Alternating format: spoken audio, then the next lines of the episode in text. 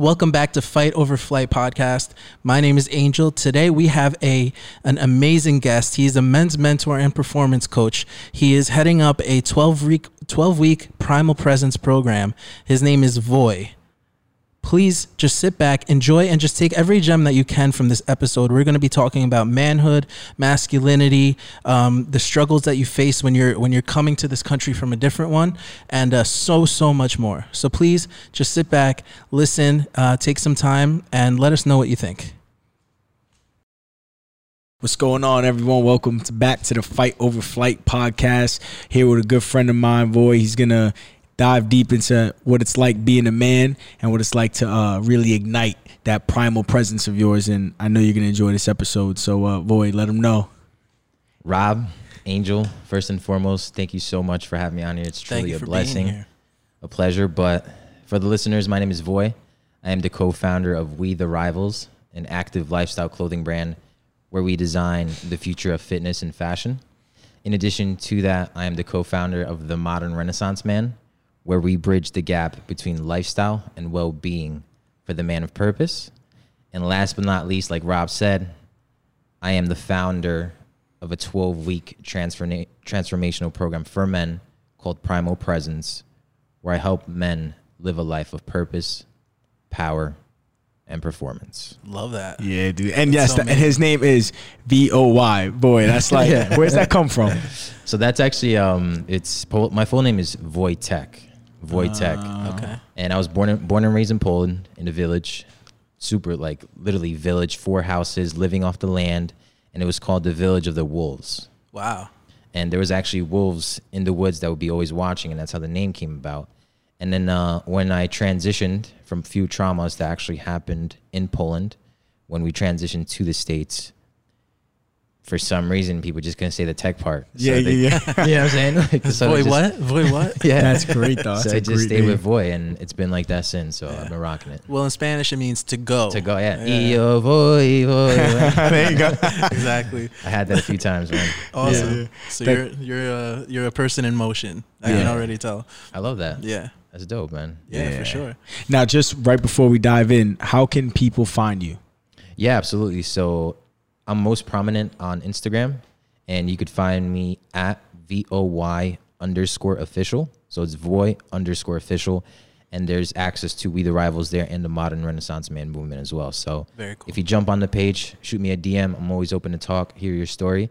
Let's vibe out. Awesome. Now, what because you are you're a co-founder of two things, a founder of another thing. I mean, you're in the fitness industry. You just completely all like the jack of all trades. You're kind of everywhere. What right now, if the listener said, I need one thing from him, I'm going to take away, what's your main project right now? So, my main project is definitely Primal Presence, which is the program designed specifically for men. Mm-hmm. So, I take men who are neglecting their health, don't have meaningful relationships, aren't living a fulfilled life, and I take them to a place where they have confidence, where they have passion, where they have relationship, and they have energy to excel in every aspect of their life. So, from guest speakers to transformational resources to all the tools that I've learned for the last eight years, we apply that in a group setting. And we also dive into trauma and healing, a lot of the shit that's been holding men back. Right. So that they could then step into their power. Because there's there's layers that hold us back as men. Of course. And when we don't talk, we just keep building these layers. Hmm. And as I'm sure you guys know, 75% of all suicides are men. Yeah, absolutely. So the the need is the need is real. So yeah. we out here serving the world. It's interesting. I'm wondering what uh, what was the inspiration for you to get involved in something like that. So that kind of I would have to, to give you some more context, kind of backtrack to where I first had my kind of awakening. Yeah, because it's a big mindset shift to go from, well, wherever it is that you were to a place where you're like, I want to thrive in every possible way. And on top of that, lead other people to do the same. Right. So I was I never was in like a leadership role. Mm. Um, and from the age from like 17 to I would say 20, I was heavily into like the party scene. So I would try literally every drug. Um, I took my brother's passport, took that shit because I wasn't 21 and my girl at the time was, and I would, mm. I just I want to go to the bars, I want to go to clubs. So I was like, you know, fuck it, I'm gonna just take his passport. Right. I took that shit and we traveled to Miami gambling. Damn. Went to Mexico. I used to go to AC, drop like thousands of dollars, just going crazy. Wow. going through that life. And at the time, I thought like, you know, that, that's what I do. But truthfully, I was just escaping from pain. Hmm. I was just literally escaping from pain, trying to hide from it, and I was using that as the escape. And it got to a point where one day I walked into a bar, and I was sitting with my friends, and they passed me up a drink, and I was like, you know what? I don't want this shit anymore. And I walked out. Wow. I went home.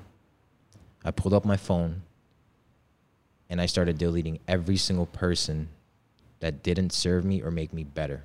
Even if I was friends with them my whole life.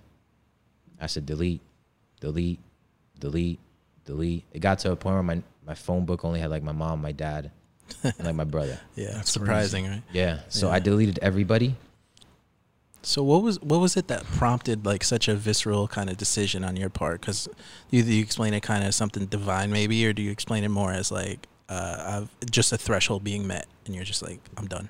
I would say it was both. Mm. Yeah, it was both. I definitely felt like I needed to change mm-hmm. because I wasn't fulfilled, and I knew there was more.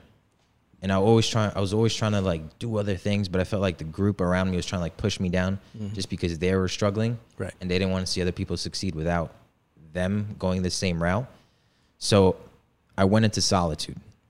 I want to be very clear for the men listening. Isolation and solitude are two different things. Very different, yes. Solitude, I did it on my own and I wanted to do it. Isolation, a lot of men do it to escape. I love that. That's mm. such a great distinction to make because we we've talked about that before. You know, isolation is is one of the the first steps into that that kind of downward spiral mm-hmm. that can lead a lot of men to suicide to do drastic things. Yeah, yeah. exactly, bro. And yeah. I always say isolation is the worst counselor. Yes. Oh, that's great. Yep. Yeah, yeah. it's something we talk about on the podcast. We've seen you know, isolation is death because the more you isolate yourself, the more you're hiding and you're running away. And we always use the analogy of the fight or the boxing match where if so, if you're getting a flurry of punches thrown in your way, if you're backing away and you're putting yourself in a corner, mm-hmm. you think you're getting out of the way of the punches, but eventually the punches are going to knock you out. And when you're in isolation, you think, "Oh, I don't need people. I don't need this. I can't be vulnerable. I can't talk to my friends. You know what? I'm good. I got this. I'm a man, especially men. You know mm-hmm. what? I need to man up." One day you're going to crumble, and then when you look around, there's no one around because you isolated yourself, right. and then now you lead to addiction, to right. suicide. That's beautiful, man. Yeah. You mind if I use that? no, take it, dude. Take it. I love that analogy. That's what, what's, what's good is that the reason why you know we connected so well. You know, we we spoke on Instagram, mm-hmm. and then we went out for coffee, and we immediately connected was because our purpose, both of our, all three of us actually, the, our purposes are aligning and are integrating because you're here trying to help men struggle with vulnerabilities, with your true strength, with your with your real primal presence, and we're trying to help people suffering from trauma and from your vulnerability is your strength, and it just all kind of flows right. together like water. And it's and when we met, it was like we were talking for hours yeah, in the coffee bro. shop because yeah, right. we just we're on a mission. The, the three of us are on a mission to make people better and to say that hey, it's okay not to be okay, but here are going to be the tools to get better because because there is a thin line. We talk about the resiliency of this all, and let t- let me know what your take is on this. There's a thin line of resiliency where you could fall off to the left, and that's isolation, addiction, suicide, or you can go to the right. You can spiral. I like to say spiral up to the right, mm. where now you're succeeding, you're prospering, and you're helping others. You know, and it's a very thin line. And I think that everyone's going to be walking that line in multiple facets of your life. And if you don't have the tools like your coaching program, like mentors, like listening to podcasts, if you don't have these tools, you can easily fall to the left. Absolutely. Absolutely. Without a doubt, bro. And I fell to the left myself mm. because, as I was mentioning, through that time, my significant other left me at the time. Wow. In the same week, my dream car got stolen, and I was a huge car enthusiast. So that was, bro, that hit me to the heart. And then a week later, my best friend at the time tried to commit suicide. It was one after the other. It just wouldn't stop. And this is before you kind of made that decision to just like change everything or or after that? So that was literally after that. So once wow. I wanted to make the decision, I got hit with that and I went to a deep, deep, deep spiral. Wow. Huge. And it was literally like I would wake up, the sun was shining, and I would felt like it was raining. Hmm. I didn't want to talk to anybody. I was depressed. I yeah, was of course. Dead on depressed. And um it got to a point, man, where I was just like, yo, I can't do this anymore. This isn't me. Mm-hmm. It doesn't feel right. I need to find a way. So once again, I went into solitude and I literally went on Amazon at, at the time and I bought like 15, 20 books because I didn't know who to talk to. Right. I didn't have mentors.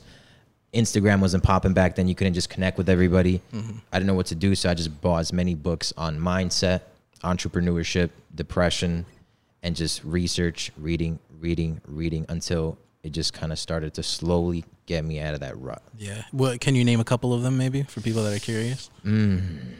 Yeah, it's a hard one, man. I read so many yeah. books. I probably read like four books a month. That's bro. great. Um, yeah. Damn. Well, what's a what's a book that's kind of holding you over nowadays? Um, one book that I highly recommend is uh, Dr. Brett Jones. Know who the fuck you are. Nice. He was actually one of the men who gave us an activation for our last event, and we gave e- each man a book. Wow that attended. Oh, and oh, um, awesome. the book is a raw, unfiltered copy of him. He was getting downloads, mm-hmm. and he just he just speaks to you know your soul, your passion, and knowing mm. who the fuck you are. Like I, I literally read that book in my yeah, backyard, yeah. and I had tears going down because I was like, "Yo, I know who the fuck yeah. I am. Like, this powerful. is the shit. ignite. It ignites. ignites. Yeah, yeah, That book called Fire. I was like, oh man. All right. So now so you're yeah yeah now you know so you're doing this. You're helping men. You know you're pushing forward. I can see you're following your passion, and when you speak, when people speak to you, you just know like, all right, this is his thing. But I know you've you've talked about you've had different career paths, mm-hmm. right? And none of them really had to do with what you're doing now. But what were you? So let's talk about. Let's kind of like um, reverse engineer from where you are now and talk about some of the career paths, why you chose it, and then we'll get into the real, you know, the trauma of what really shaped your life. Yeah, absolutely. So I always wanted to help people. That was definitely something I wanted to do. So I wanted to be a nurse. All right. No disrespect to nurses, but I'm glad I didn't go there. you know what I'm saying? I got into the program at Willie P, mm-hmm. and uh, I was a straight A student, but they said there's a year wait, and I was like, "Fuck, man! I've been in college for like three years already. I got to wait another year. Like, I just want to be done with this shit. Yeah. Like, school's not for me. I want to just get out." And one day, this lady walked in, drops a presentation, and on the presentation it goes, "Make more money than nurses, doctors," and I was like, "Yo, I'm in." And it was a sales sales oh, okay. position, sales degree. Right. And um, I got into sales and at the time, man, like all these traumas and everything that was just affecting me from my childhood, I was super anxious. I couldn't raise my hand in class. I wasn't really one to speak out. Always nervous, and um, that sales position was like the universe talking. Like now it's ready. You're ready to step the fuck up. So through that course where they forced me to do presentations and go out, meet people, you know, learn body language, how to communicate, I grew out of that. And it was I, like a, a, boot camp, pretty like much. like a boot camp. Yeah, exactly. boot camp. Exactly. Yeah, I love it. And um, they put me through that boot camp, and finally, when I graduated boot camp, I got my first job, and that was cybersecurity. So I worked cybersecurity, and I was providing internet security, computer security, just securing networks for large companies like Amazon, UPS, Benjamin Moore, the whole nine. I even got a chance to work with the government. Mm. Um, I got connected with like the CISO of the White House. Like we are doing some crazy shit. Wow and um, I was super into that. I was always a nerd, so that like, that was my shit. Yeah. And um, being able to go on the dark web and see how like you know hackers steal and understanding then like us ordering like paraphernalia just to see how they do it, so right. we can understand how to block and prevent it. Wow, was super dope. And I moved up quick. I was crushing it, and they gave me a managerial position within like four months.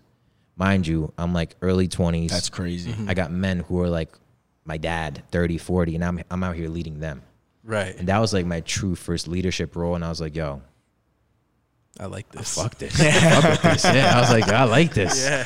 and you know and, and the vibe was always right. The vibe was always high and like everybody loved me man. And i just started elevating but i got to a point where the company was pushing me too hard mm. and i got burnt out.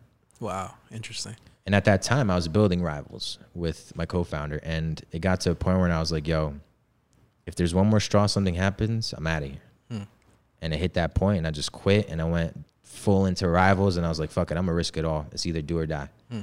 And um, I'm here since. So, so you left your career, which is I'm imagining paying you very well. Oh yeah, at, in your early 20s, and you say, okay, you know what, this stress level is too high. This is too much, and you, you figure, I guess, you're not passionate about this anymore because of mm-hmm. now the stress and you drop it, and now you go all into rivals. Now, explain what rivals is to us. Yeah, I'd love to hear some of like the foundational principles yeah. of like what what it is that you're really standing for when it comes to rivals, especially because and of the, men, the modern Renaissance. All of it, because of men now, like we know people who hate their career. Yeah, and they're in their early twenties, they're in their early thirties, they're in their early forties, and it's like just quit. But no, I can't quit because I have this, I have that, I have. So, I mean, I see it all the time.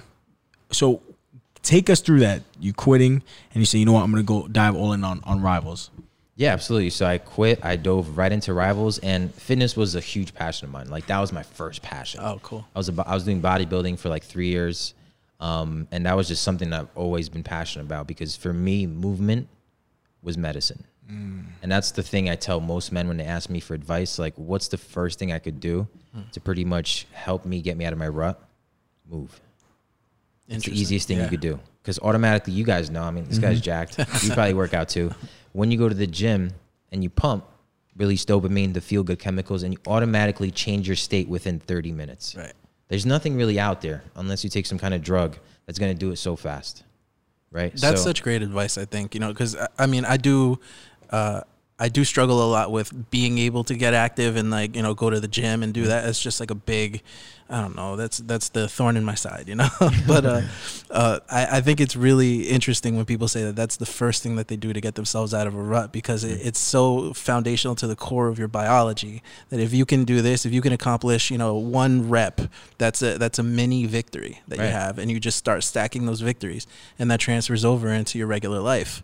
So I I, I love that. That's the first piece of advice that you're giving people. I think that's really great. Yeah, absolutely. And you see a lot of men go through this. Like you break, you know your girl breaks up with you and you're like, yo, fuck it. I'm gonna hit the gym. I'm gonna hit the gym. I'm gonna, you know what I'm saying? Like, yeah, yeah. I'm gonna look good and shit. Like, yeah. forget about her. I'm gonna go do my thing. And like, yo, that shit helps. It's revenge lifting. Man. Yeah, that's crazy. Be putting up crazy weight. Yeah, uh, revenge lifting. Hell yeah. But um, you know, lifting was my thing, and um, I started a, a clothing business back then. It was called G Fit, Generation mm, Fit. Nice. I, I always wanted to be an entrepreneur, so I was like, this is my shot. I love fitness. I love fashion. Mm-hmm let me mix the two. I love it. And I wanted to create clothing that you could wear to the gym, look fly, be comfortable, have durability, flexibility, and literally throw on a fresh piece again, throw on some jeans, and look fly when you're mm. chilling with your mm. friends. Right. It wasn't just like a Nike shirt where you look super athletic and then you go to the mall or something. It's like, all right, this guy's an athlete. Right. Like you could tell when somebody wears like fitness clothes. Right. We wanted to bridge that gap. Interesting. I love hmm. that. So I did G Fit, and a lot of things didn't work out, copyright issues and whatnot. So I was like, you know, I got to throw in the towel again. Depressed. Mm. I was like, this was my passion. I put like five grand. I lost five grand in the first month. I was like, what the fuck, man? Like, shit. I got to figure out a way. So I took a year Welcome off. Welcome to entrepreneurship. yeah. I took a year off, and then boom, a drop in. They're like, mm. you got to do this again. Wow. So we the rivals popped in. I met one of my childhood friends. I pitched the idea to him. He's like, I'm all about it, and we went full in. Wow. And it, you know, changed different styles throughout, different visions. But now we're focusing strictly on men, and we're trying to bring in more of like the conscious community. So right. we're trying to introduce tools like meditation and have men that represent the brand from a place where they fuck with that type of shit, mm-hmm. you know, where they meditate, where they do healing where they're leaders, but yet they're badasses. So one of the guys we sponsored for quite some time, he was a pro MMA fighter, and he would literally knock you the fuck out with some elbows and then go home and meditate. Right. You know what I'm saying? Like, yeah, yeah, yeah. So like we wanted that kind of range.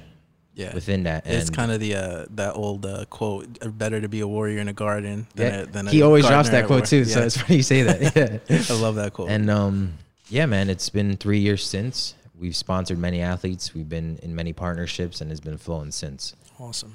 Um, but to introduce modern Renaissance, man, like you guys mentioned, you know, I've been doing the work healing myself for like six years.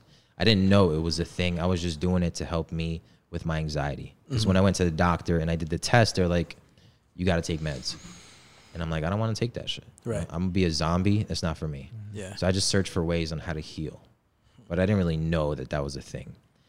And when I was at that cybersecurity position, this one guy that I used to, I could never click with. I was like, yo, what the fuck is up with this guy? I'm cool with everybody, but not him. Like he just don't want to talk to me. And when I said my jokes, he wouldn't laugh. And I was like, damn. And one day he walked into the kitchen and I was there. And I looked at him and I was like, you know what? I'm gonna say something. and I just I just said, What's up? And he said, What's up? And we just started vibing out. And sooner or later we became really close friends. And then one day he comes up to me and he's like, Yo, I want to start a book club. I'm like, a book club? He's like, Yeah, book club. I was like, bro, I read all the time. I'm about it. Wow. He's like, I want to invite, you know, some of the men here and let's just read and talk. Hmm. And I was like, probably 90% of the men that are going to hear this are going to be like, what the fuck? These guys are weird. You know what I'm saying? Yeah. You're trying to be Oprah. Yeah, like, you know what I'm saying? yeah, but he invited me to his house. I showed up and I was the only guy. Mm. So we sat there, we talked, and I'm like, yo, this is this is dope. This is powerful. Like I'm leveling up. Like we're doing shit to level up. Yeah. I'm not out there drinking and partying. Like we grinding right now. Mm-hmm. Then he did it again and he invited mad people. I was the only one who showed up. Wow. And I'm like, bro, don't stop this. Let's just keep doing it. He did it again, and two men showed up. And this time, we had like a, a four man group circle. And I'm like, yo, this shit is a powerful shit, man. Like, I went home, and you know, when you get that, like a big win, you're just vibing. You're like, yeah, let's go. Yeah, man. you feel on top of the world. I feel on top of the world. And I'm like, yo, we need to keep doing this shit. So I was connected with this gym, and they, I was like, yo, can you guys give us the space for a night? We're just going to invite some men, and we're going to have a meditation and just talk. Forget the books. 12 of my friends showed up and a couple men. And all we did was just talk about the deep shit. I'm like, yo, we're going to close the door. No women, just us men. And let's just talk about real shit. So we went around the circle and everybody just dropped what they're dealing with. And then we did a meditation. Wow. Well, yeah, there's a certain amount of safety that comes with that mm-hmm. that I think is so beneficial. I don't think enough men understand the value of it. Mm-hmm you know just being able to genuinely connect and, and genuinely pour out whatever it is you're authentically going through that's it's really important i love that you're doing that yeah man cool. i appreciate that bro. yeah it means a lot yeah, and that's uh, so. Um, sorry, not to cut you off. No, but some of those topics that you guys were discussing, what can you hint at them? Can you talk about them at all? Um, just in the area of what you guys were talking about. Um, let me try to think. It was quite some time ago. I believe well, it was just one question to kind of start mm-hmm. the route, and it was just like you know share a win that you currently have, and then share something that you're currently struggling with. All right, cool. And then you know one man went and they just gave you some vague answer like, right. you know I'm struggling financially, and the next guy went. Right. And then when it went to like this one man who was actually I'm not gonna mention his name, but he uh, was a designer. He still is a designer, and he worked with um, Wu Tang. He worked with Biggie and a lot of people. Wow. And he had a lot of respect, but he opened up, and he just started pouring out like speaking about relationship and speaking about this and just going and going and everybody was like oh shit wow if he's doing that i could do that too yep and the next guy went and they went deep yep. and the next guy went and they went deep and then we just all started vibing out it's that snowball effect it's that snowball yeah. effect you know about that yep. and um after it finished you know i'm standing there and i looked at my my co-founder jose and i'm just like holy shit we did that and that guy walked up to me who's a lot older than me and he goes yo this was the most powerful meeting I've been to in the last 20 years. Hmm. He's like, don't stop. Wow. And I just had tears in my eyes, bro. I was like, of course, yeah. What? The, yeah, dude. It's a real, it's a realization of of the purpose that you that you finally conquering. Exactly. You know? Yeah. And I'm sure. sure you guys know that when you first got on the podcast. Yeah, man. And you had that first guest, and you guys started vibing and talking, and you're like, "Yo, it feels different. Yeah. Like we, we've talked about yeah. that, like explicitly. It, there's something different about a, a, project when you're in purpose than when you're just trying to go after money or you're just trying to do something cool. The feeling is so different. You feel so aligned with everything, with the universe, with God, and it's just inexplicable. Yeah, without yeah. a doubt. And that's when you're speaking. It's I've been to like men's connect groups, so a church connect group mm-hmm. with uh, Hillsong Church where there's like 25 of us and you kind of go over just normal things, and then one person drops like real shit, shit. and then everyone person. else is like, "Oh, I'm going through that too. Oh, I'm going, man, what? I'm going through worse." And then like, and then, but then at the end, you guys all elevated each other. Right. And when we first did this, you know, we had the vision for this, and it was like, all right, what you don't really know what you're gonna do. Like when you're gonna sit down with these guys in the gym, you don't really know what it's gonna be about. And as soon as we released the first podcast episode, and we're getting 10, 20, 30 direct messages. Wow, I can't believe you guys opened up about this. Wow, this hits me. This is helping me. This is inspiring me. And then that snowball of every time we drop an episode, more and more people are reaching out. And so it's reaching hundreds of people privately messaging us, texting us, giving us their stories, mm-hmm. opening up, wanting to be wanting to be part of this fight over flight community. And it's like I've done I've done things in my life. I want to do social media marketing. I wanted to make money, side businesses, consulting, this, that. At work, when I was when I played college ball, I was like um, a baseball coach and all these other like these little things. Nothing has ever felt so good as riding this wave of fight over flight because of the deep rooted purpose in it. Right. And it's like you're struggling, I'm struggling. My, I'll cry with you, my man. Like, let's do it. You know what I mean? Like, about and it. and that's so that's so and I and I think that what you're what you're kind of when you're what you're alluding to is when you I could just imagine I wasn't in that room, but I could imagine you guys are talking about things that men don't think are alpha traits. Like, mm-hmm. oh, I'm not supposed to feel vulnerable. Oh, I'm not supposed to to be to have anxiety. I'm not supposed to be depressed or feel stressed or this and that because I'm the man of the house. But really, the more and more barriers and walls you put up, the weaker you are. Right. Yeah. And the more you can say, you know, you know what, I am struggling with this. You know, I do need help. I need you, you know, and you can reach your hand out and ask for that help. The more powerful you are.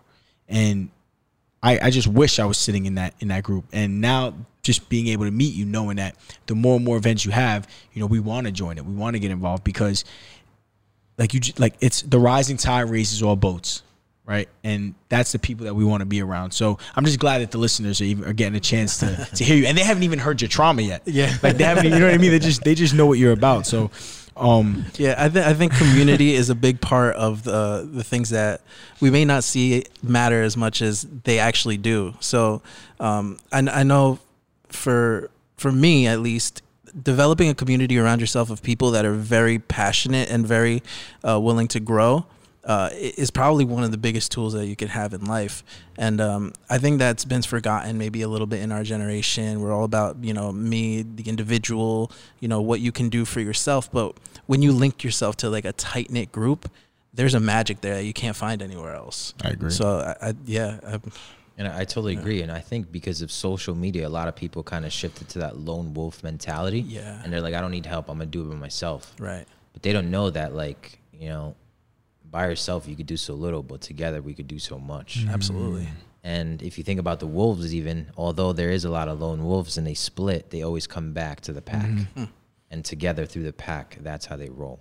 And wolves actually have, and I want I want to get into because because I kind of know your story, and it's just so exciting to see the type of person that you are now from what you come from.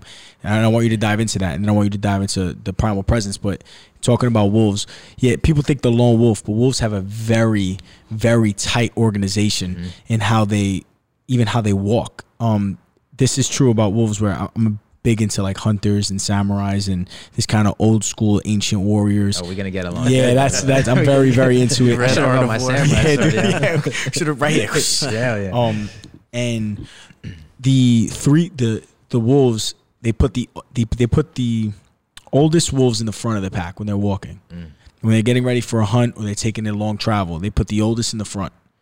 Then they put the strongest three right behind them because they protect the elders. And we always go at the pace of the elders. We don't want to leave any of them behind. Wow. Then you have like a, a pack of them, so the majority. Then you have the basically the still like the three in the front, the strongest. You have them in the rear of the pack, and then you have the leader all the way in the back, and he leads from the back, like in a sense where he's watching them and he's watching their their six. And it's not that that sense of they're gonna go to war and I'm gonna stand back here. It's no, I need to make sure that Nobody no one falls behind. behind. Right. No one. And I can and I can watch their back for predators and I can watch this and I can watch that. And if I have to run to the front, I can. And if I have to, you know, kind of like do this maneuver, but they have this it's it was found that that this is how they operate. And that's just such a crazy mentality knowing that a wolf is a could be a vicious animal, right? And you think of when you think of vicious or violent, you think maybe by, by themselves, but they they really care about their fellow wolves, you know, whether they're brothers, sisters, or whatever they are, but they, they care about their fellow wolf. And that's something that is to be thought of like, wow, look at this this kind of, you know, um, strong animal. And it's like, no, we're gonna protect our own. We're not gonna like let the weak like, oh, if you're weak, you can't be with us. No, it's not true. We put we're gonna put the elders and the or the, the wounded in the front. It's pretty yeah. interesting. Yeah, it's a great reflection on on how we should operate as a yeah. community. Yeah, for sure. Uh, so I want to get into like the real depths of you know where this trauma that you that you overcame came from. Can you set us up with all that and you know kind of explain? yeah, so absolutely. So the tra- it's crazy. It's gonna sound crazy, but the trauma came before I was even born. Hmm. So my family grew up in Poland, and it was my mom, my dad, my brother, and my sister. Okay. Fortunately, my sister got killed in a car accident, and after her death, that's when I came on board. But that death shook up my whole family. Of course. And my my father, he was raised a worker 1st mm-hmm. a father second, and if there was feelings, then there was time for feelings. Mm. But it was just a grind back then. There was no time for feelings. You had to put food on the table, so there's no space to even talk about what happened. Right, mm. which isn't uncommon in, in you know in those times. Right, and right. you could only imagine how the pain he was feeling losing a daughter. He didn't have a men's circle to talk to, so right. he kept that shit in. And you know, one day he walked into some place and some guy told him, he's like, Hey, you're dealing with pain. Why don't you get a drink? And that led him down a path where he started drinking. Right. And he became an alcoholic. And, you know, my mom, of course, was she was depressed because she lost a daughter. And something in my brother shifted as well. So I came into that. And although I didn't physically be in that moment, the anxiety and traumas that my family was dealing with kept kind of pouring onto me. Right. So there was so much going on in that space that we had to leave the country to come wow. here so we could escape that. And that's wow. that's the decision my mom took. My dad was just going down. The family was just dealing with so much shit, so we had to leave. So we left. Literally, it was all of you, or four, four of you, right? Yeah, three, three of you. Well, four, four, yeah, four. Yeah. But imagine like it was literally. I remember this vividly, man. I was sleeping and we woke up, and my dad came back from America. He left for a month, and he says, pack your shit. We're leaving tonight. Wow. And I had no clue, no friends. Like at that time, like I didn't even have a TV, man. I grew up in a village. Like we're going to America. Holy shit. Really? So we came here and I was just like, whoa, man. I'm in a different world. And you can imagine, man, the I was culture shock. Jeez. and you came straight to New Jersey? Yeah, straight to Jersey. Even worse. yeah. You can't even go to like a peaceful Arizona. Word. And you can imagine, man, like, you know, being in school and coming in with a name like Void Tech, like mm. an outsider. I was always getting pushed away, and that was just building up traumas consecutively, man. yeah, rejection sticks with you, especially when you're young. Exactly. Those initial rejections, uh, they're crippling. And it was just rejection after rejection after the anxiety of my parents and you know even when we came here my dad started falling back into those habits and he was projecting that trauma onto us and even I remember as a kid one time, you know, I came back from playing soccer and, you know, my brother didn't live with us anymore and my mom's there standing outside crying and she's coming to me for help because my dad's going through shit and I'm like, what do I do? I'm 10 years old. Yeah, I mean, like, you you were forced to grow up in a real extreme circumstance very rapidly. Right, man. Yeah. And like, you know, I just felt sorry for her because like I couldn't help. Yeah. All I could do is just give my mom a hug like, I don't know, you want to go play soccer with me? Right. Like, right what do I do? Yeah. So everything was just kind of pouring onto me, and that kind of developed me into a very anxious kid. Hmm. And I, I almost felt like it was like a ticking time bomb. Right. yeah, because so, some people can delineate right from that right into anger and mm-hmm. just grow very angry. Right. But you, you, there was probably a lot of resistance just from your character, and so you're just anxious on edge. Right. Yeah. And it, it didn't spin to anger, it spin to anxiety. Just like you, you said it perfectly. I went deep down the anxious route, but what I did pick up was the same thing that my father had and he couldn't communicate. Wow. And I noticed every woman that I've dated, we would get into an argument, and I would just go blank. Blank. I just couldn't speak. Mm. And then that went downhill. The next one, downhill. The next one, downhill. And it was just year after year of just being anxious and failed relationships. And then I got to the point where I was like, let me just kind of start getting into the party scene. Mm. I could make friends here. I'm escaping. I'm having fun and then that led into a whole different realm and that was just building up building up and then as i mentioned like once that girl left me i think i was 19 it just all fucking exploded. Wow. And i just went deep in deep. Damn. Deep. what one of the things i find interesting is is that when you decided to take on voluntary responsibility as opposed to responsibility that was forced on you mm-hmm. it was it was kind of your awakening. You know, it's like I'm choosing that I want to take this path, and then that became rewarding, and that became victorious for you, and you started to feel better about yourself. So I think I think that's something to take take note of if if people are listening. That taking voluntary responsibility is one of the most crucial and beneficial things you could do for yourself, let yeah. alone the people around you. I mean, imagine if you weren't the man you were today, how your family would feel. You know, it's just it's such a relief and it, and it's a blessing to have somebody that cares about themselves enough mm-hmm. that it'll trickle down to the people around them. Right. Yeah. And so was that, was that your the that voluntary point? Was that in the bar that day when you said was that like your the breaking point? That was the breaking point. I went home and then I was kind of like wanting to dive deeper, and I'm like, you know, I'm gonna change my life. Mm. And then like you know, my girl broke up with me, and I went deep into my depression. And then once I was deep in, that kind of thought came back in again. It's like you got to get out of this, man. This isn't you. And like, mind you, I'm a straightest. Like, I was getting 3.9s in school. Wow. I was just crushing it, doing like everything I could, but I was just deep in.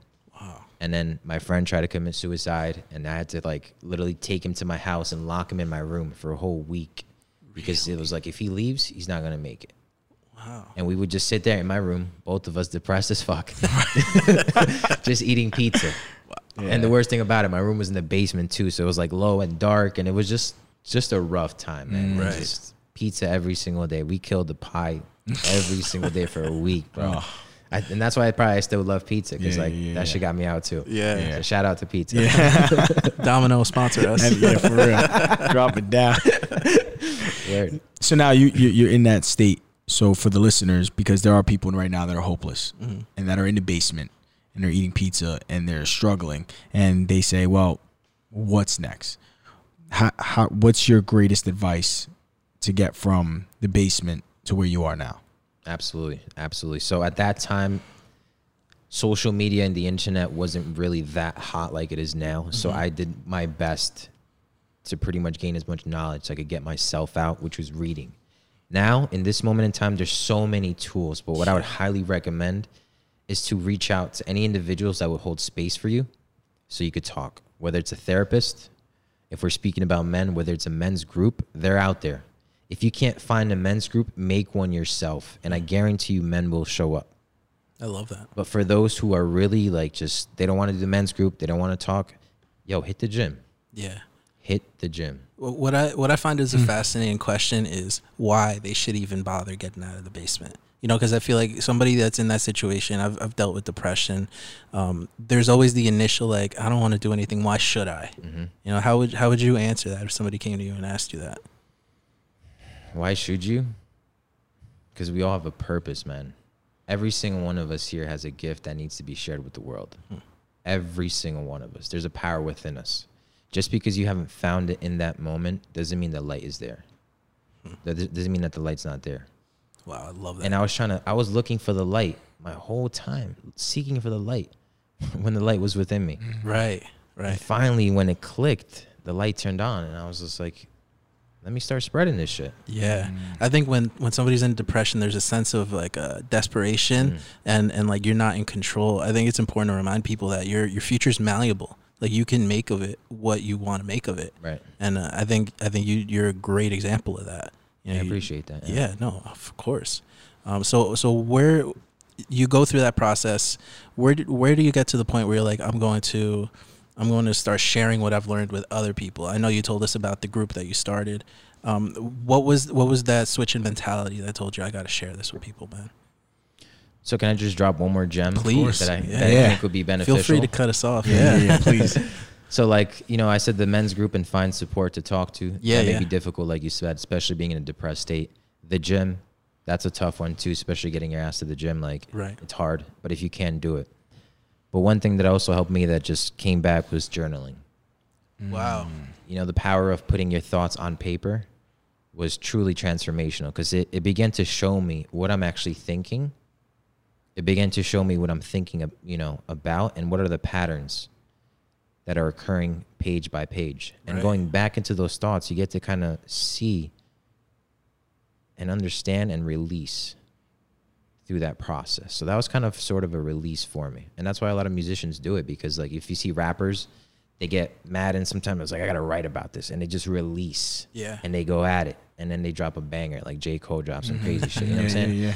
I, So- I'd, I'd like to say that that's the initial push to be an artist. Right, It's right, just exactly. Getting that release of, of creating. hmm Yeah. And that's just a form of release and it's simple. I mean, you could get pen and paper anywhere. So like, Mm-hmm. just let it rock, and I guarantee it will start to shed some light. Love it. and I could I could attest to the journaling and one bit of advice I want to give people because everyone will buy a journal and they'll buy a pen and they'll go I don't even know how to start mm, Great just write like there's no right or wrong there's no good way bad way it's write everything that's going on and then you'll be able to navigate Right. through the journal on how you're going to set up your daily routines. Like, you know what, I'm going to write my goals for the day, and then I'm going to write um, the goals for the week and how to reverse engineer that, and then what I'm feeling. And then for me, I would put two check boxes in the corner, and it would be a win and a loss. And at the end of the day, right before I go to sleep, I say, I know if physically, mentally, spiritually, emotionally, I won or lost the day. But it didn't start with those check boxes on wins and losses. It started with just writing, just writing, just Right. writing, navigating, then saying, okay, now let me build a system. So I know that, okay, in a year, I want this, but how do I get there? Well, I have to add up more wins in my daily routines than losses. And that just doesn't come from the first day. You got to just just do it. So buy a journal, get a free pen at TD Bank. They have the pens there. By the And a ATM. lollipop. Hey, and a lollipop. Throw that lollipop in and just start writing. You know what I mean? That's a great. That's a great business idea for a journal, man, with the check boxes. Yeah, man. I mean, I don't know if I should be saying that because somebody might take it. Well, I, I, I, it's a it's a future it's a future drop. That was like a But for um for some of the listeners too, just to add to that point, which is amazing, and I, I think I'm actually gonna start doing that mm-hmm. myself. But if you don't know what to write about, like Rob said, just start with three things you're grateful for, mm. and I challenge you every day to write something different. So if you mm. say I'm grateful for my dog, my mom, and that roof, hmm. you can't say that again. Mm. Right. I love that. And every day you're gonna start putting more and more and more, and it's gonna make you think, and you're gonna realize how much shit you're actually grateful for, and it's gonna start to shift a little bit. Yeah. It'll start to change you. Mm, I love that. And then you could add a little intention for the day, like a mantra. Hmm. You know, start with that. I usually put I decide. Um, and then just write about anything. Like the, f- I remember my first journal entry still was about pistachios. Really? Yeah, and I didn't know what to write about. My boy was like, "Yo, just write about anything." I was like, All "Ah, right. "These pistachios are banging." the I'm third one, the third shell couldn't crack, so I threw that shit. Like that's what I was writing about. But that was the start. You know what I'm saying one step at a time. yeah. And It just goes to it show. develops. It proves your point. You know, just start. It doesn't matter what the thought is. Yeah. Yeah, don't overanalyze. And we talk about it here. It's very like, don't over. How, how do I start? How do I do this? If I'm going to go to the gym, I got to have the perfect workout program. You mm-hmm. don't. Like, it- I, I was. We, we mentioned this in an episode before. You don't need to run a marathon. You just need to walk around the block. Yeah. And then when you're done walking around the block, walk two blocks and then three blocks and get incrementally better every day. You don't need to meditate for 15 hours. You don't need to, which is a great way to transition to this. Go to Bali to to to to find yourself, right? You don't need to at first. You need to just meditate. And you need to figure that out. And then you can make these trips to where you're diving deeper into your spirit and diving deeper into your purpose. But you don't need to do that right away. You can incrementally get there, you know? Right. So you went to Bali. Yeah, let's talk about that. That's a great way to transition. Yeah, man. So um, Bali was kind of on the top of my mind, and one of my friends went. Well, he was telling me he was going, and I'm like, you know, this is my opportunity. Maybe I could meet him out there, and so I did. I said one day, let me just buy a ticket, and I bought a one way ticket. I was like, I'm gonna come back when I feel is I'm ready. Damn. So I just went out to Bali. Massive culture shock, because you can imagine island life, people being barefoot, no shirts, super poor in some sections. But what I realized was that everybody was happy hmm. because they had something to eat, whether it was a little or a lot. But they had family, they had community, they had the sun, and they had themselves. And that started to just shift my mentality. Like, yo, I'm grateful. And I, I stayed in an Airbnb where we had really nothing in, in the place, just pretty much a roof, a shower that was outside, and mad fruit. Wow. And I was chilling, Yeah. loving it, bro. And um, I was connecting with a lot of individuals there too because I went in there to kind of dive deeper and get more clarity and connect with people that do healing, so that I could heal some of the the traumas that I'm still facing. Because even though I did a lot of work, as you guys know, the work never stops. like it's till the day we die, we got to continue doing the work. So we met this one guy that does a technique called shamanic breath work. And shamanic breath work is about a 50 minute session where you just do intensive breathing. Now, you need somebody to guide you through this because your body's going to naturally want to give out. Mm-hmm. So he was pushing me through it. but to give you some context, he asked me, Where do I usually feel pain in my body? I said, My lower back. And I didn't do deadlifts for like six weeks. So mm-hmm. something was down there. And I give him that and I tell him, I was like, Yo, there's some pain, but you know, I've been doing so much work. Like, I don't even know where the pain comes from. Like, I don't really have an event in my mind that I could tackle, but I feel something stuck. He's like, Bat, let's get to work. So he lays me down, and my friend is there as well, Jose, the co founder, and he's sitting up. We're doing the breath work, and he's like, where does where do you feel the pain? And mind you, I have my eyes closed, and I'm starting to almost like visualize shit. I'm deep in. And he's like, where do you feel the pain? I was like, my lower back, my lower back. So he kind of does some tai chi, and he he's like massaging my back, and I feel it moving. And he's like, where is it? And I'm like, bro, it's in my chest. And he's tapping my chest, tapping my chest. And he's like, where do you feel it? And I was like, in my throat. And they kind of hit, and I'm like, man, I I spent like 20 years of my life not being able to speak up I hmm. can't speak right now. I'm, sh- I'm, I just can't do it. And he's like, speak up, speak up. And he's like pushing me to do it. Speak up. And I literally, the first thing that came out of me was just a big fuck. I was like, fuck.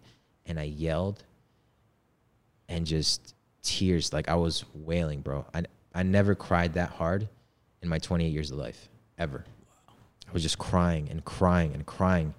And I saw my mom and I noticed that I've been carrying that pain, like I told you, that anxiety my whole life, and I didn't know how to escape from that. And I saw her there, and I forgave her, because I was like hallucinating, and I was like, I forgive you, released, and I'm crying. I see my dad, I forgive you, release. I see my brother, I forgive you, release. And finally, after I released all this pain, I just felt mad love come in. And my sister showed up in the vision, clear as day three years old. She walks up to me and I'm over here crying. I'm like, yo, I've been dying to meet you my whole life. I've always felt like that part of me was missing. You know, we're this is a family and I never got to experience you. Like I want to be a part of this. Mm-hmm. And she grabbed my hand and she goes, "You dummy, I've been with you the whole time." and we sat down and we just had a conversation. Now, for those listening, you probably might think the people that aren't very spiritual or into the divine, you might think I'm crazy. That's fine. Mm-hmm. But I'm going to drop some evidence right now to tell you that this shit is real. Because when I was crying and going through my shit, I felt and I saw my fa- co founder, Jose, walk up to me and put his hand on my shoulder and go, Yo, it's okay, bro. Release. I got you. And when he said that, I just started crying even more. And I saw that visually. After we finish the breathwork session, we go outside, and Jose goes, Yo, bro, I never seen you cry that hard. So what did I do? I sent the message and I put my hand on your shoulder. And I was like, fuck. Wow. Bro, I saw that clear as day. And that right there, that connection, I was like, yo. I mean, I've always believed in, in the whole spirituality. but when I felt that and I saw it, I was like, nobody's telling me different. Yeah, of course. And don't get me wrong, I've done like ayahuasca, which was a mind blowing experience. I've done kambo, yeah, which was another crazy experience. But like, I'm Peruvian, so I've heard of ayahuasca yeah, once or twice. Yeah. So you know that was just. I find it very powerful that you said that forgiveness was almost the key that unlocked all of that. Mm-hmm. Because um, we live in a, a, a, culture, I guess it's cultural, um, where forgiveness is kind of frowned upon. You know, when somebody wrongs you, even unintentionally, mm-hmm. it's almost looked at as weak to be like, no, no, no, I forgive you. Right. It's looked at as like a cop out, like you're trying to escape or be less than.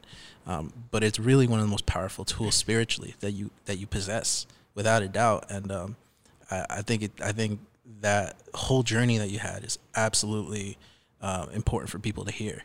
You know, because it shows the importance of like just simply saying, I forgive the people that that may have hurt me unintentionally change the traje- trajectory of your life. You know, so thank you for sharing that. That's yeah. awesome. Yeah, yeah, man. I mean, that's the second time I heard it. And I'm still kind of like, like, yeah, it was, it was a crazy try, experience. Trying to unravel it. And like you said, man, I think one of the hardest things was forgiving myself. Right. I forgave my parents, my mom, my dad, but just forgiving myself was the most difficult part. When I got to do that as like the cherry on top, mm-hmm. literally, I just felt massive amounts of gratitude, love just pouring in. Hmm. And that's when my sister showed up and she was just showing me love. And I'm like, yo, I'm good. I'm good. Whatever yeah. happens, I'm good. And this, this happened. So right now we're in uh, January 2020. This was in 2019, right? Yeah. So this happened, I would say November. Okay. And how long were you in? Were you in Bali? Uh, six weeks. So this yeah. was probably like towards the end of the trip. So probably four weeks in. Wow, that's crazy, man. Yeah, and, so it was. And what I really respect, you know, about you and is that you said it right before you got into the to the Bali trip, but you said, you know, um, I'm still trying to wrap my head around this now. Getting it's it's always a progression. Like it's never like, oh, I'm trauma free now. Like for instance, that breakthrough you just had doesn't mean you're trauma free. Right. Doesn't mean you're not going to struggle again. But what you're doing is you are getting yourself into a better position, into an elevated position every single day. It's like you are working it out every day because for the listeners, before Bali, you've done meditation. You were heavy into meditation, right? Mm. You you were heavy into into into your body, into fitness, into meditating, into your mind, body, spirit, your style. You, you were very, very cultivated in this now. But you said, I need to elevate. I'm not going to just stay here, even though I know I'm good. Because I know you I think you told me you, you could meditate for up to like an hour. Mm-hmm. Every day. Every day. Every day. You know, people can't do that for five minutes. and still, you said, I'm not going to stay here. What else is there for me to grow? And you went to Bali, never knowing you were going to experience the experience of a lifetime. Mm. And now, you being free from that, I, I only I only can imagine you saying, there's still more because there are levels of spirituality that just gets deeper and deeper and deeper and deeper and you will never ever ever get to the point where you say i'm good. Like i, right. I, I, can't get any more deep. And you're going to explore and the deeper you get the more joy you're going to feel and the more purpose you're going to feel. And i would imagine that's how now you're starting this men's coaching group because you're saying okay i've suffered from trauma. I've been able to incrementally get better. I've been free. I've been lo- i've been locked away in the basement I know what being free is. Now I'm going to reach my hand back and start pulling up people so they could feel the same. And I, I mean, I would imagine that's how this this came, you know, this coaching came came about because I'm inspired to just be in your presence with that. You know what I mean? Just to see that you just want to get better, and then you want to reach back and bring more people up. And you know, it's it's it's an inspiration, man. It really is. It's it's incredible. Can you tell us a little bit about your um uh, the coaching that you do and what kind of what the the whole uh, I guess the whole message of it is. Yeah, absolutely. And first and foremost, bro, thank you for that. Like I, that shit hit the heart. Yeah, I felt. Rob that. knows how to give a compliment. let me tell you, he does, bro. He got me. Yeah, I'm, i felt Heartfelt. that. Man. Thank you, bro. Um, so I did the I, I, co-founded the Modern Renaissance Men, and mm-hmm. like we were already in the men's work, and we were going out doing you know ayahuasca trips and going into the desert and you know poisoning ourselves with like this frog to release pain right. and all this crazy shit to continue doing the work so that we could heal ourselves. Let me rephrase that: we heal ourselves so so that we could become medicine for others, mm. and that was the whole kind of theme behind it. And men kept reaching out to me asking for help, asking for advice. It was just constantly every single day in the DM, like, how can I do this? How can I do that? And I would just keep doing it and doing it and doing it. And like a lot of these men would take this advice and it would come back to me and be like, yo, I did that. And I feel so much better. And I was like, fuck, man, like that was me.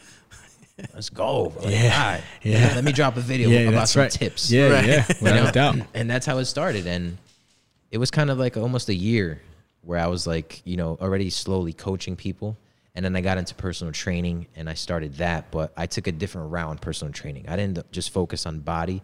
I focused on the mind first. Hmm. I was like, if I could control their mind and change a shift in their mind, the body will come. Right. Because I mean, you think about going to the gym and mm-hmm. then you mm-hmm. go. Right. Right. So even women, I was giving them that opportunity and they just started transitioning. Like some of these women started quitting their jobs and they're like, well, fuck it, I'm gonna follow my passion. Mm. And I'm mm. like, fuck, she came here to, to right. lose some weight, and now she's an entrepreneur. Yeah. I was like, yo, let's fucking yeah, go. Yeah, like, yeah. Let's get it. And um, you know, one one thing led to the next, and I was like, you know what, man, I've been doing this for so many years. I got a lot of knowledge, a lot of wisdom, and I still don't know shit. But let me share what I know, because there's a lot of people that are stuck. Right. And uh, you know, I came about with this idea through through one of my mentors, and he was like, "Yo, coach, there's people out there, there's men out there that need it." So I was like, you know what? Bet, let me do it. I love it. let me break it down into four pillars, just like MRM, and it's mind, body, soul, and style. Love it. Now, style, of course, when you think of style, you think about fashion and whatnot. Yes, but it's more about self-expression. Mm. So a lot of men are afraid to self-express and they hold that part back. Absolutely. You know, there's some guys that want to wear some ripped jeans, but they're like, oh, I don't know what my boy's gonna think about me, or like, you know, mm. remember back in the day, like you wear a pink shirt and like, yep. yeah, you, you gay, clowned, yeah. yeah, you gay, you gay, bro. Yep. Like, you know what I'm saying? Yeah. Like Kanye West, I'm sure when he first put the polo on, he probably got clowned, especially you, being a ra- especially being a rapper. Yeah, but he did it. Yeah, and he he got to express, and that's how he leveled up. So through the program, we focus first on the mind, and we develop what I call the baseline because I feel like the mind is, of course, pretty much the tool that runs it all. So we develop habits every single day that help you create that baseline so that when you wake up, you're grateful, you're energized, you're clear, and you're ready to fuck shit up. Love mm. it. Then we focus on the body. Nutrition, as you know, whatever you put into your body truthfully comes out in a different energy and how you feel. So if you eat McDonald's every day, you might feel like shit. you know, if you eat veggies and fruits, you're gonna feel different. So we we implement that, and you know, I do I've been doing nutrition and fitness, and I got trained by football players and all this other shit. We implement that, so that becomes the vessel. Then we dive into what drives you as a man. You guys have it. What's that? Purpose, passion. I love it. That's the first thing that a man needs to have, or he's going to wander in this world aimlessly. Absolutely. I couldn't agree with that more. For the feminine, it's finding love. Don't get me wrong, they have their passions, they're going to kill it. But for them, it's more love. For men, it's the mission. It sounds like a, a book. Without a doubt. There's, uh, there's many books yeah, on that. There's a book I read. I think we talked about it once called The Way of the Superior Man. Ah, mm. yeah. I'm reading, I'm reading that. I don't know if I read it. I read a, a yeah. lot of books, but yeah, I've read that before. And um, I think they speak about that in that too. And it's true, man. Yeah. If you follow your mission first, the woman's love will be there. Mm-hmm. But if you're a man who's kind of wandering and, and lost and aimless, like they could feel that. Yeah.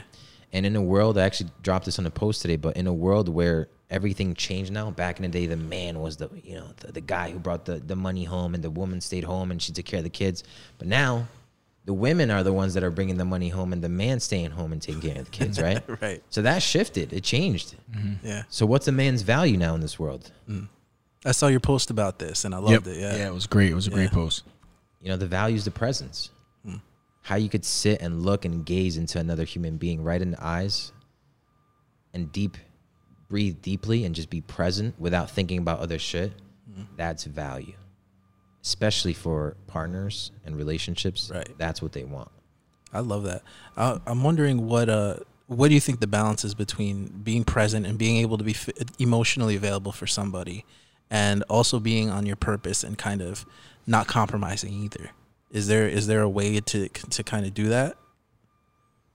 I mean, yeah, absolutely. Yeah. Yeah, without a doubt. I mean, you need somebody to hold you down. Mm-hmm. You know, if you get too far lost in the present, in the passion in the mission, you might just burn yourself out. Right. Because, mm-hmm. you know, like your partner's going to bring you back to reality. And although by yourself, you could get far, when you have a woman beside you, she's going to help you get even fucking further. Yep. Absolutely. You know I'm saying? I agree. They know how to challenge you. Mm-hmm. And one of the things I learned from a guy I met in Australia when I went, and it was crazy that he just dropped such a bomb on us. But my friend was, he's struggling in a relationship, and he's like, yo, my woman, She's always pushing my buttons, man. She's always trying to challenge me. And he goes, Stop. That is a woman's job. and he goes, What do you mean? He goes, The challenge is the love. Interesting. Mm. She's fucking challenging you because you just came off your king. Right. She's a queen right now, and she wants you to step back up to your king so she's gonna challenge your ass because you're falling off to get back up to a king. Because right. she don't want to be with no other man but a king. Absolutely. Right. So she's gonna keep challenging you, and that shit never stops. That's such a great way to frame it, you know, because we. yeah, it's good. I love that. Yeah, it's a such it's it's a refreshing way. I've only heard a few people talk about that, and I think it's it's revolutionary. It really is because it, it takes away responsibility the, the ability to be like it's their fault you mm-hmm. know it, it kind of levels you up to say like it, if she's challenging me then there's something that i must not be doing to the fullest of my potential right and she sees that and she wants me to meet my, my potential so it's a very different approach than like oh she's nagging Right, right exactly. She's yeah, being, yeah. She's being a mirror. Right, exactly. Right. And when you when you talk about, and that's I want to get a little deeper. You talk about primal presence, mm-hmm. And that's what you're talking about because you're talking about a sense. And correct me if I'm wrong, but I look at it like with law enforcement, where we are. I consider us as the modern day warrior, where we have to show up. We have to run towards the fight, towards the gunfight, towards the the whatever is going on. Whenever people are running away, we have to run towards it. But I also have to be able to go home to my girlfriend, my wife, my children, and give them love and give them compassion and be there for them and be their rock. And if, if I need to cry, they need to cry, we we can do that. And I know that I'm still this alpha male, this this primal male, but I'm intensified because I can be vulnerable and I can love and I can show my kids the right way to grow up and I can be compassionate and not a bully and not always this forceful person. So when I think of primal presence in what you're doing, I think of that. I think of if I'm in an alleyway walking down the street with my wife, don't try to rob me. You will lose. like don't try to kill me because you will die. But I also could be home and watch Netflix and be with the kids and laugh and love and have my dog jump on me and be fully present in my love. Right. And having the combination of the two is what I think that that bridges that that you built with this primal presence. That's how I see it. this guy crushed it, man. I love his reaction. I, I was like, shit, man. You want to have, a sales a position for you? this guy crushed it, bro. How you you said it perfectly, brother. And for even people like yourself being in law enforcement, when mm-hmm. it gave me such an idea to bring this into conversation, but when you're in a situation like you have to be in your fucking primal presence because you have to be focused on where the subject is. You mm-hmm. can't be mm-hmm. thinking about other shit because your life's on the line. Right. You got to be in the moment. Look out for your brothers. I mean, I don't know how it really works, mm-hmm. but you got to be in that yep. moment. Yep. Just you and the mission, and that's it. I love that. And that spins from presence. And a lot of us men right now don't have that because of the traumas they go through, because of the, the bullshit they don't want to talk about. And that builds a lot of layers. And one way I, I love to explain it is men like to be heart led leaders, but life hits us. So we build a layer. Then we build a layer. Then we build a layer. And we build a layer. And then we get closed off. And we don't speak from the heart. And then people can't feel you. Right. So why is the men's work so important? So we could peel back these fucking layers. So now your heart could shine and that presence could be felt. Hmm. I love that. That's put so well. It's put so well. if the mic was in his hand, he could just. no, I love that, man. I love what you're doing. I mean, you, I, I follow your story on Instagram, and people, if you don't follow him, you need to follow him yeah. right now. Voy underscore official. You right? need to yeah. follow him right now and follow what you're doing because I get inspired by you, man, and it just pushes me to want to be better. And I thank you for that without a doubt, man. Yeah, you're gonna yeah. make me cry. but no, it's it's because this is something that, that that drives us, and I just know that, you know, this is about about what you're about as men, but you're also helping women because even though mm-hmm. it's about men, because that's your niche, you're helping women because you're helping women understand their children, understand their husband, understand the person that they're supposed to marry, right. not the guy that's beating the shit right. out of them, right. not the not their domestic violence victim. You're teaching women that this is the guy that you should be with, this primal presence guy. Right. And even if there is a guy that is in that place where they are violent, they're becoming if they're becoming better men, then they're becoming better partners right. for for the women. So you're still helping women even in that way. Whether, Thousand percent. Yeah. So I I love what you're doing, man. Um, you know, I, I don't even want this podcast to, to, to end. You yeah. know what I mean? But you know, we we as we try to wrap it up, we want you to be able to, if we didn't ask a question or if there's something else you want to give to the listener, you know, the floor is yours to kind of, you know, just give what you want so we, we don't disservice you. Yeah, so there's two things I want to say. First and foremost, for any men that are interested in the program, program, it is a very selective group, and we pick only 10 men to be a part of each wave. So if you're interested, hit me up. I will guide you through it. If it's something for you, we'll work it out. But the second thing is that I'm really curious about is you gentlemen have been through your own traumas. And I'm just curious when you were probably in a very, very deep state, what were some of the tools you used to get out of that? Because you guys have that knowledge. This is your court mm. right now.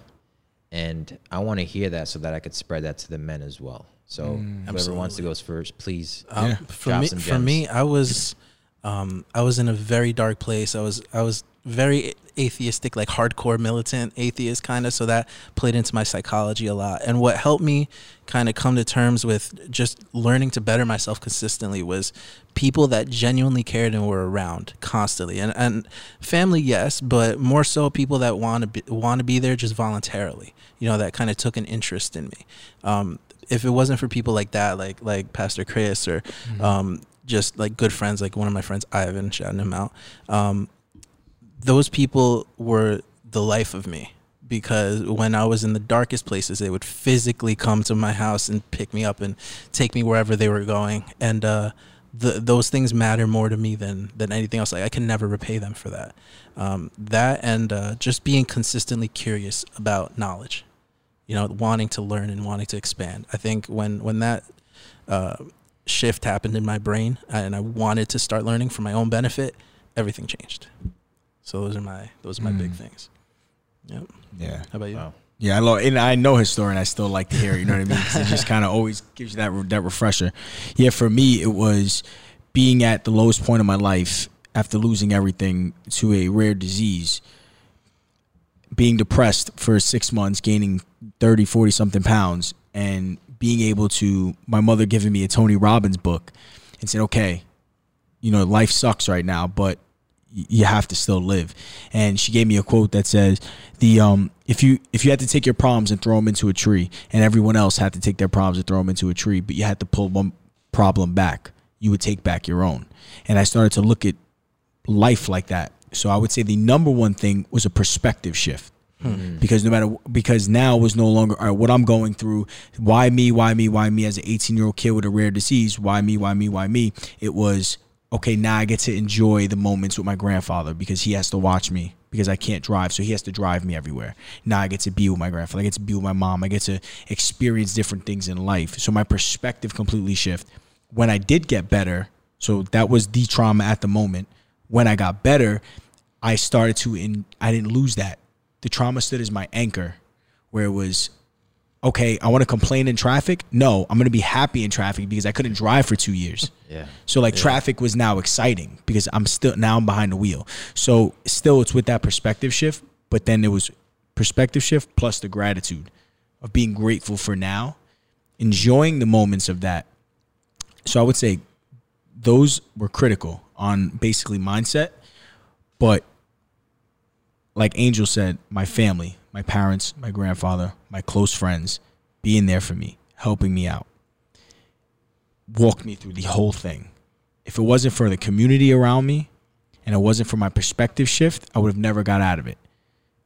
What kept me out, because then I ended up going back into trauma with depression and anxiety years later.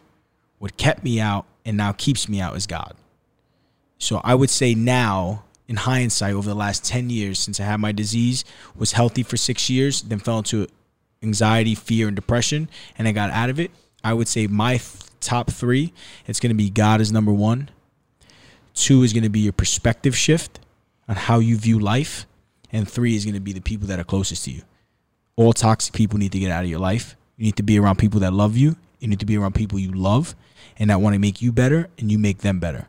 And I will add a fourth one. And the fourth one is when you can get those three, reach back and pull someone else up. Love that. Like those are my four that can get that get me out of trauma and keep me from getting back into these bad state state of minds. You know. I love that. Shit. So as as I could see, there's a common ground here, and it's yeah. community is huge. So for you, obviously, it was support. Yeah.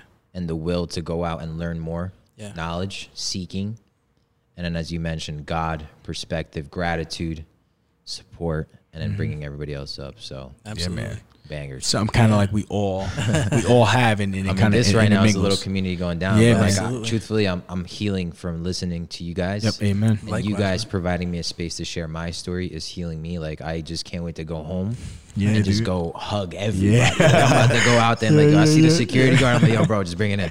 like Awesome. about it. And come Yeah. back anytime, man. We'd love to have you. Definitely, Yeah. definitely. And the, the the fight over flight community is going to see more of you, Yes. and you know your community is going to see more of us. Absolutely, without Because- a doubt, man. Because now a lot we're of one. synchronicities I see, and I had so many ideas Yeah. dropping in. I'm sure your marketing brain is on yeah, tissue.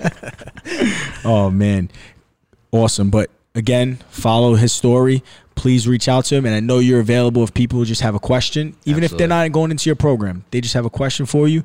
DM him. I know he's available for you, and he's gonna and he's gonna help you out as much as you need. Uh, Void, thank you for being here. Yes. we truly appreciate it, man. And um, it's it's a blessing to have you. You know, so like, subscribe, share, reach out to my brother right here. We love you guys. Fight over flight. God bless.